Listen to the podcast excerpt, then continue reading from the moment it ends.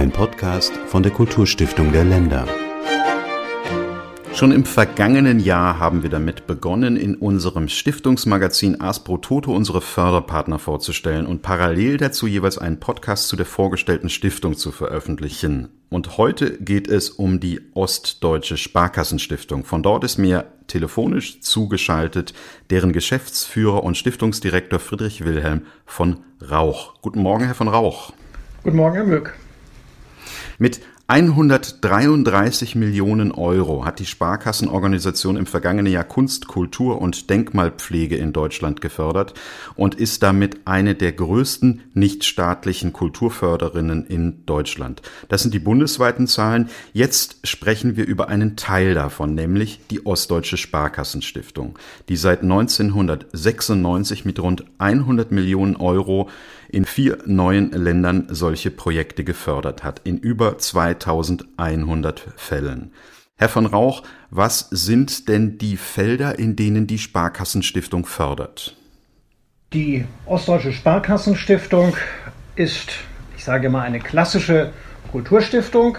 Sie ist im gesamten Spektrum der Kulturförderung tätig. Das reicht von der bildenden Kunst über die Musik, die Literatur, das Theater, die Denkmalpflege bis hin zur Volkskunst und Heimatpflege. Vielleicht können wir das mal, damit das nicht so abstrakt bleibt, etwas konkreter machen.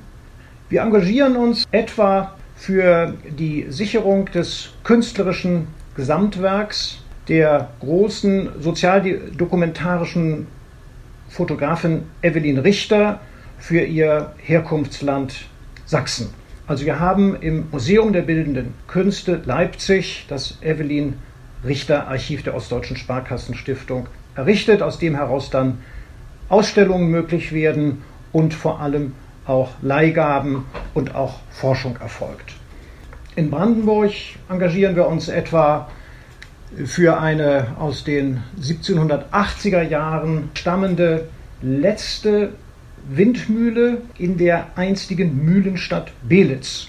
In Sachsen-Anhalt habe ich beispielsweise vor Augen das Kurt-Weil Musikfest als ein sachsen-anhaltisches Musikfestival in und um Dessau. Und wenn wir in den Norden gehen, dann denke ich beispielsweise an eine Sonderausstellung der Kunsthalle Rostock, die 1998 der Zeit von Edvard Munch, dem großen Norweger, in Warnemünde im Jahr 1907 gewidmet gewesen ist und die für einen ganz entscheidenden Abschnitt seines künstlerischen Wirkens, ja für seinen künstlerischen weiteren Durchbruch steht. Wir wollen ja über die Förderungen der Ostdeutschen Sparkassenstiftung gleich nochmal im Detail sprechen. Ähm, vielleicht noch ein paar Sätze zu Ihrer Person. Sie sind studierter evangelischer Theologe, haben im Bundeskanzleramt gearbeitet, waren bis 1990 persönlicher Referent der Bundesministerin für innerdeutsche Beziehungen Dorothee Wilms und das während der Wende, was ja eine sehr spannende Zeit gewesen sein muss. Danach waren sie Protokollchef in der Staatskanzlei in Mecklenburg-Vorpommern und seit 1996 sind sie Geschäftsführer der Ostdeutschen Sparkassenstiftung. Sie sind also von Anfang an dabei. Was mich interessiert ist, von der Theologie zur Politik und dann in die Kultur, können Sie sagen, was Sie sozusagen aus den, aus den vorherigen Tätigkeiten mitgenommen haben, wie Sie davon profitiert haben für Ihre derzeitige Tätigkeit? Ja, Herr Mück, ähm, die Arbeit in der Kirche, aber ich denke auch die Arbeit äh, in einer Regierungszentrale oder einem äh, Ministerbüro, äh, das ist eine, ich nenne es mal, Schule des Sehens.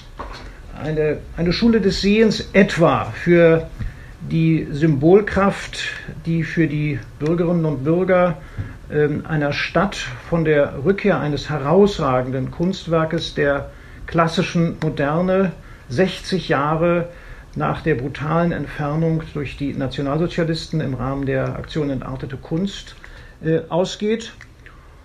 Oder eine Schule des Sehens auch für die Bedeutung einer kleinen Feldsteinkirche aus dem 12. oder 13.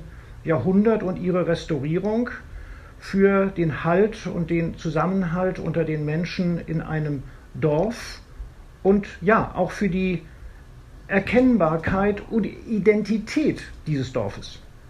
Über dieses Sehen wollte ich Sie auch nochmal befragen.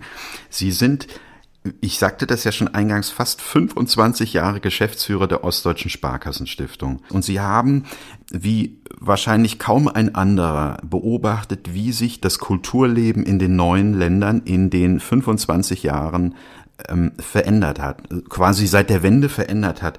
Können Sie das auf den Begriff bringen, was Sie da beobachtet haben, was Ihnen da so aufgefallen ist?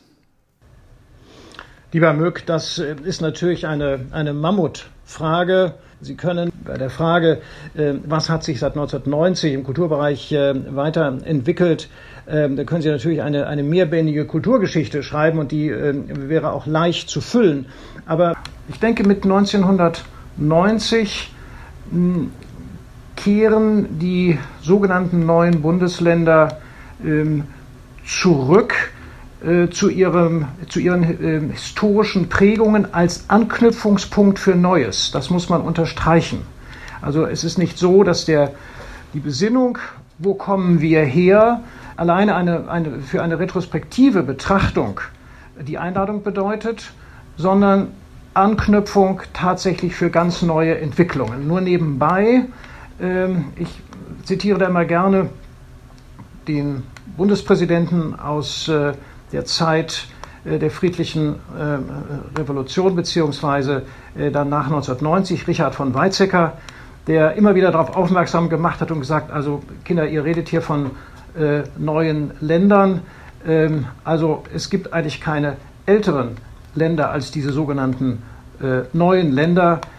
Sie sind von herausragender historischer Bedeutung für uns Deutsche äh, und äh, sie haben äh, und umfassen die innovativsten Kulturlandschaften, die es in Deutschland zu verzeichnen gibt. Stichwort Reformation, aber vielleicht auch Stichwort Bauhaus Dessau.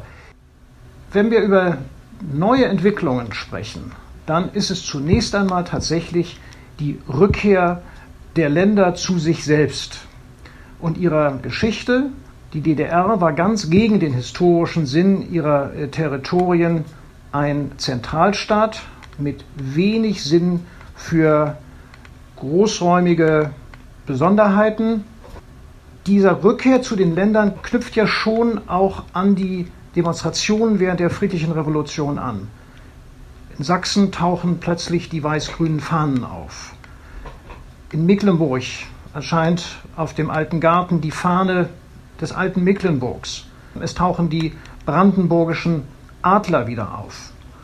Diese Rückbesinnung auf die historisch prägenden Regionen spielt dann ähm, auch in der kulturpolitischen Handschrift eine Rolle.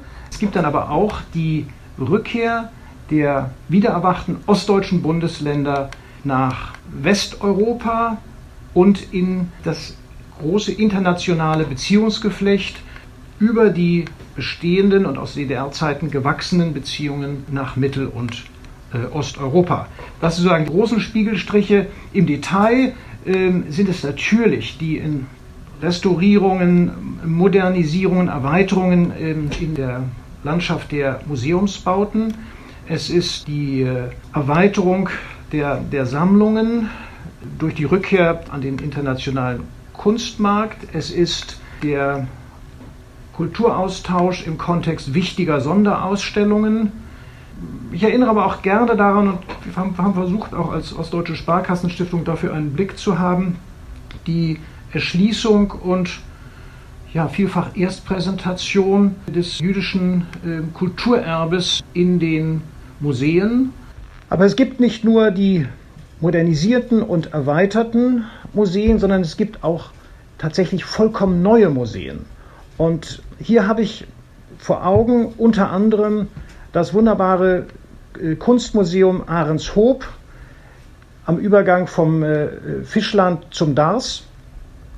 Dieses äh, Kunstmuseum ist der Künstlerkolonie Ahrenshoop gewidmet, aber der Clou ist dabei, es ist, und das ist tatsächlich auch etwas Neues, eine zunächst einmal und in erster Linie bürgerschaftliche Initiative, die dieses Museum auf die Beine gebracht hat und Teil dieser bürgerschaftlichen Initiative ist es, dass die Ehrenamtlerinnen und Ehrenamtler für den laufenden Betrieb des Museums sorgen. Das heißt, sie werden, werden vorne im Museum an der Kasse bereits durch ehrenamtliche Mitwirkende äh, begrüßt und ähm, die, die Ehrenamtler sind genauso für die äh, Museumspädagogik zuständig. Dann kommen wir doch einmal von Ihrer Person zur Ostdeutschen Sparkassenstiftung. Es gibt das Motto der Ostdeutschen Sparkassenstiftung bewahren, stärken, begeistern. Ist das so ein wenig der Leitfaden, das Leitbild der Ostdeutschen Sparkassenstiftung? Ja, es ist ähm, ein Dreiklang, den wir formuliert haben im Jahr 2016, als wir mal darüber nachgedacht haben, was macht uns eigentlich nach 20 Jahren als Kulturstiftung in Brandenburg, Mecklenburg-Vorpommern, Sachsen und Sachsen-Anhalt aus.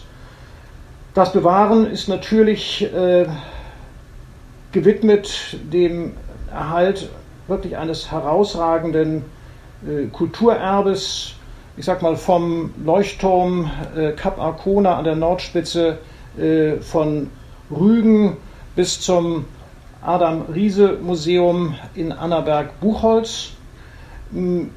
Das Stärken da haben wir vor Augen, je weiter sie aus den großen und größeren Städten kommen, und uns liegt ja sehr der, auch der ländliche Raum und uns liegen sehr die kleineren Städte am Herzen, dann ist Motor der Kultur vielfach das ehrenamtliche Engagement, die bürgerschaftliche Initiative vor Ort. Und wir möchten als Stiftung gerade den, diesen Initiativen besonders helfen, indem wir ihnen zum Beispiel auch Mittel zur Verfügung stellen, die sie als Eigenmittel darstellen können, um auf diese Weise weitere öffentliche äh, Zuwendungen akquirieren zu können.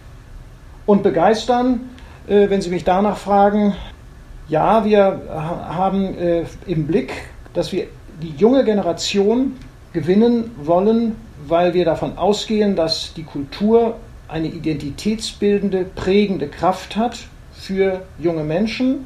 Und auf der anderen Seite möchten wir gerne auch, dass die jungen Menschen aus Mecklenburg-Vorpommern oder aus äh, Brandenburg sich mit ihrer Heimat identifizieren und sagen, wir sind stolz auf die Regionen, auf die Orte, in denen wir groß geworden sind, wo wir mit unseren Eltern und Großeltern zusammengelebt haben und wo ein Museum, eine Ausstellung, ein Denkmal, das kann ja auch ein markantes Industriedenkmal sein, ein Ort ist, der über die Generationen hinweg ein Ort der Verständigung und des Zusammenhaltes ist.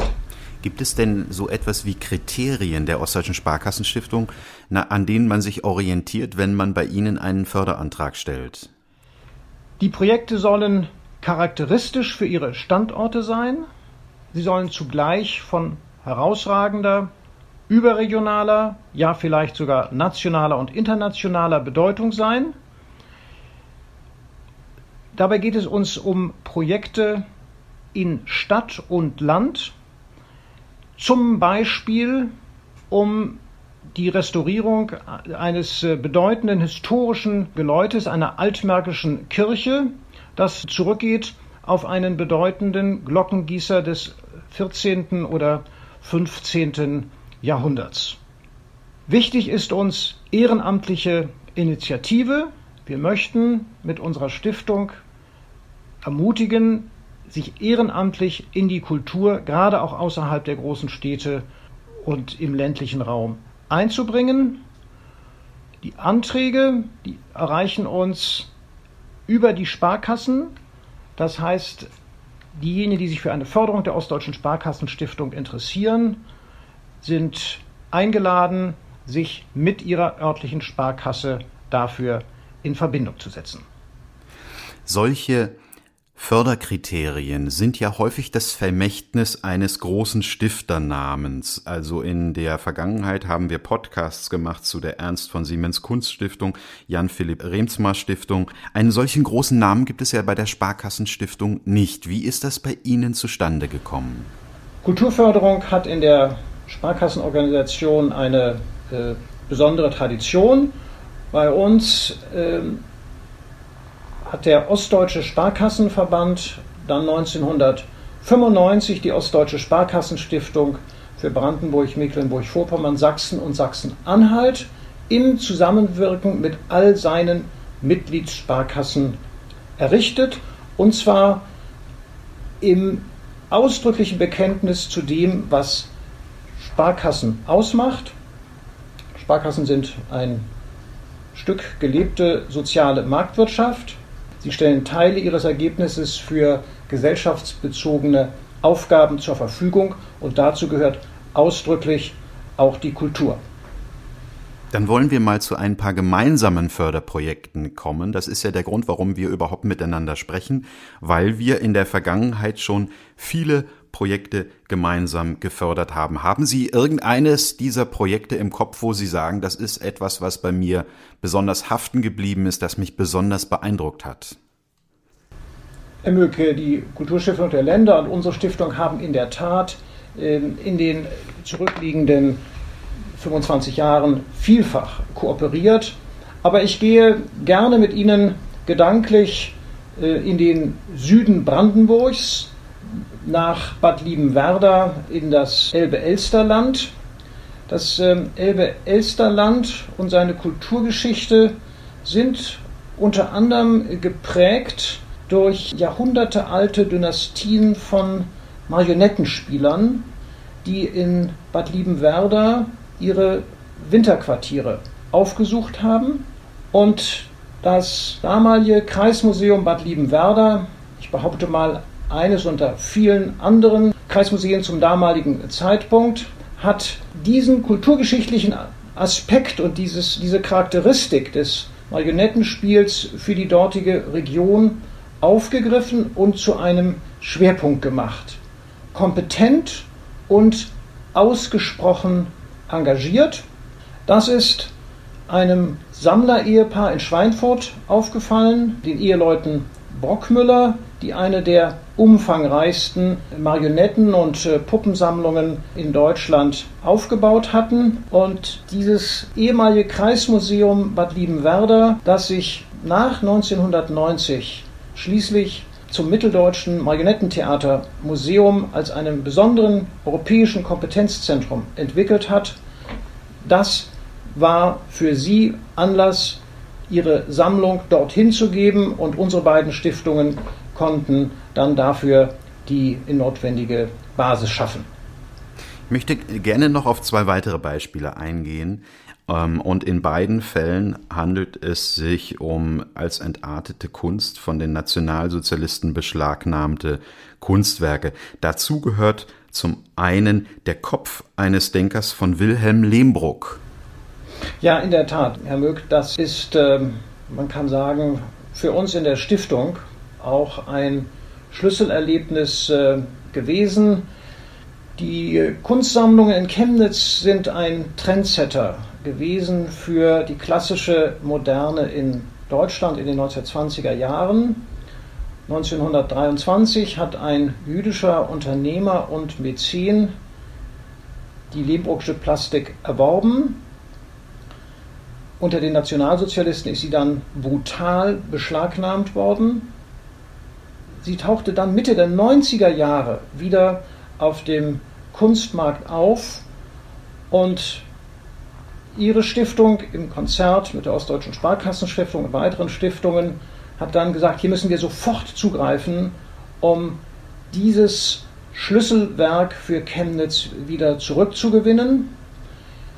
Für mich ist unvergesslich die Wiederpräsentation 1997 in dem Museum am Chemnitzer Theaterplatz.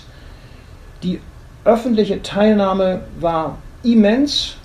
Die Museumsräume reichten nicht aus, um all diejenigen aufzunehmen, die die Wiederpräsentation von Lehmbrucks Kopf eines Denkers live miterleben wollten. Man kann im Nachhinein vielleicht sogar sagen, die Wiederpräsentation dieser Skulptur von Wilhelm Lehmbruck in den Kunstsammlungen Chemnitz war der Auftakt für den Wiedereinstieg dieses Museums in die nationale und internationale Liga der bedeutenden Kunstmuseen und vielleicht sogar auch eine Ouvertüre für die Bewerbung von Chemnitz als Kulturhauptstadt Europas.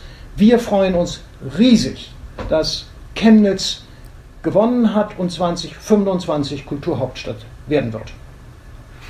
Das war eine Erwerbungsförderung aus 1997, sagten Sie. So ist es. Mhm. 2009 gab es nochmal die Rückkehr eines Gemäldes, das auch im Zuge der Aktion Entartete Kunst beschlagnahmt worden ist und dann zurückkehrte nach Halle, nämlich das Gemälde Roter Turm 1 von Feininger. Mitteldeutschland ist Motor des Fortschritts der wirtschaftlichen Entwicklung gewesen und deshalb auch nicht von ungefähr Standort äh, von bedeutenden Museen für die klassische Moderne. Die Arbeit von Feininger spiegelt das moderne Halle und es ist natürlich nach 1990 ein wichtiges Signal gewesen, und zwar sowohl für die Bürgerinnen und Bürger der Stadt, vielleicht auch wie für das ganze äh, Land Sachsen-Anhalt, dass diese Stadt in besonderer Weise im Werk eines der herausragenden Vertreter der klassischen Moderne eine Rolle spielt. Und ich denke, man kann sich gar nicht oft genug daran erinnern, dass es der Oberbürgermeister von Halle war, der Feininger eingeladen hatte, Halle zu porträtieren. Der Rote Turm ist eines von diesen Stadtporträts. Also ein Förderprojekt, in dem man sagen kann, ähm, dass die ich nenne es jetzt mal ostdeutsche Kulturlandschaft wieder international sichtbar wird. Und das ist ja ähnlich auch bei der auch ein gemeinsames Förderprojekt, gemeinsamen Erwerbungsförderung eines goldenen Kaffee- und Teeservices aus der Mitgift der russischen Großfürstin Helena Pawlowna, das 1800 mit der frisch Vermählten nach Mecklenburg kam und dann über viele Stationen in die Vereinigten Staaten gelangte und dann 2017, also nach über 200 Jahren, wieder zurückkehrte ins staatliche Museum Schwerin. Ja, es sind ja in der Tat also nicht nur die Objekte, äh, sondern es ist auch die Geschichte am Eigentum der Objekte und der Weg, für den sie stehen. Dieses in der Tat, ja, man kann sagen, pompöse äh, Frühstücksservice ist ein Symbol dafür, dass unter den damaligen Bedingungen der russische Zar sich damit einverstanden erklärte, dass seine Tochter nach Schwerin und Ludwigslust heiratete. Das heißt, dahinter stand auch ein Stück Politik. Und ich denke, dass es Mecklenburg auch gut tut, deutlich zu machen, wie es eingebunden ist und welche Rolle es auch in internationalen Zusammenhängen äh, steht. Dafür ist dieses äh, sogenannte Déjeuner ein äh, ganz herausragendes Symbol. Ich sagte eingangs, dass wir in unserem Stiftungsmagazin Ars Pro Toto regelmäßig unsere Förderpartner vorstellen. Und in dem aktuellen Ars Pro Toto, also der zweiten Ausgabe von 2020, ähm, stellen wir eine Förderung der Ostdeutschen Sparkassenstiftung vor. Es ist keine Kooperation, aber für die Ostdeutsche Sparkassenstiftung ein herausragendes Projekt der jüngeren Vergangenheit. Und da handelt es sich um die Görlitzer Synagoge. Das äh, Görlitzer Synagogengebäude ist von höchster Bedeutung. Es gehört zu den ganz wenigen synagogalen Gebäude in Deutschland und es ist das einzige in Sachsen, das im Zusammenhang des äh, Pogroms vom 9. November 1938 nicht in Schutt und Asche gelegt worden ist. Das Gebäude macht lesbar jüdischen Glauben, es macht zugleich lesbar das starke Selbstbewusstsein einer jüdischen Gemeinde in einer Stadt wie Görlitz vor 1914 und es macht deutlich, den Willen dieser jüdischen Gemeinde an der Modernisierung des Stadtbildes von Görlitz vor 1914 teilzuhaben. Die Gemeinde hat damals übrigens aus eigenen Mitteln finanziert zwei Stararchitekten beauftragt, das äh, Gebäude zu entwerfen und auch den Bau nachher zu realisieren. Ich rede hier von William Losso und Max Hans Kühne, die uns bis heute auch an anderer Stelle in Sachsen begegnen. Ich rede hier vom Kopfbahnhof in Leipzig oder vom Staatsschauspiel in Dresden. Es ist also wirklich sehr bewegend, dass dieses Synagogengebäude heute im städtischen Eigentum künftig als ein Kulturforum und als ein besonderer Lernort zur Verfügung stehen wird. Und ich habe es als ein sehr, sehr positives Signal gesehen, dass das neue Lausitz-Festival im Synagogengebäude von Görlitz eröffnet worden ist. Und die Synagoge ist als national bedeutendes Kulturdenkmal eingestuft. Ich möchte nochmal zum Schluss unseres Gespräches von Ihnen wissen, was machen Sie denn in der näheren Zukunft an Projekten? Wir unterliegen alle im Moment den Bedingungen der Pandemie und äh, den Corona-Bedingungen. Insofern ist es hier sehr schwer, Prognosen abzugeben. Vor kurzem sollte im Museum der Bildenden Künste Leipzig eine Personalausstellung für den Düsseldorfer Fotografen Andreas Gurski eröffnet werden, der aus Leipzig stammt und worauf unter anderem auch die Aufmerksamkeit gerichtet werden sollte. Wir hoffen sehr, dass die Wiedereröffnung äh, des Museums wie auch äh, aller anderen Museen und Kultureinrichtungen möglich sein wird. Das wird eine bedeutende Ausstellung sein. Dann haben wir im kommenden Herbst eine Retrospektive anlässlich des 100. Geburtstages von Willi Sitte im Kunstmuseum Moritzburg Halle. Es wird wohl die erste Ausstellung sein, die Willi Sitte mit der, ich sag mal, auch notwendigen Distanz betrachtet. Wir müssen uns vor Augen führen, Sitte ist einer der umstrittensten Künstler gewesen, verstrickt in das System der DDR. Auf der anderen Seite war er einer der international bekanntesten. Und vielleicht ein äh, weiteres äh, Projekt, äh, mit dem wir besonders bangen, das ist der Mittelsächsische Kultursommer, ein Musikfestival im sächsischen Burgenland. An ihm nehmen jedes Jahr 3000 Mitglieder von 90 Kulturvereinen ehrenamtlich teil. 2019 hat der Mittelsächsische Kultursommer für seine Konzerte und Kulturveranstaltungen 80.000 Besucher gehabt. Sie können sich vorstellen, was der, der sogenannte Miskus für ein belebendes Element für eine markante Region wie das sächsische äh, Burgenland ist. Insofern bangen wir sehr mit, dass der Miskus 2021 an den Start gehen kann. Für alle diese Projekte wünsche ich Ihnen gutes Gelingen. Das war ein Gespräch mit Friedrich Wilhelm von Rauch, Geschäftsführer der Ostdeutschen Sparkassenstiftung. Und ich weise wie immer an dieser Stelle darauf hin, dass Sie Informationen der Kulturstiftung der Länder finden auf Instagram und auf YouTube, auf Facebook und Twitter. Am Mikrofon war Hans-Georg Möck und Ihnen, Herr von Rauch, danke ich ganz herzlich für dieses Gespräch. Vielen Dank, Herr Möck.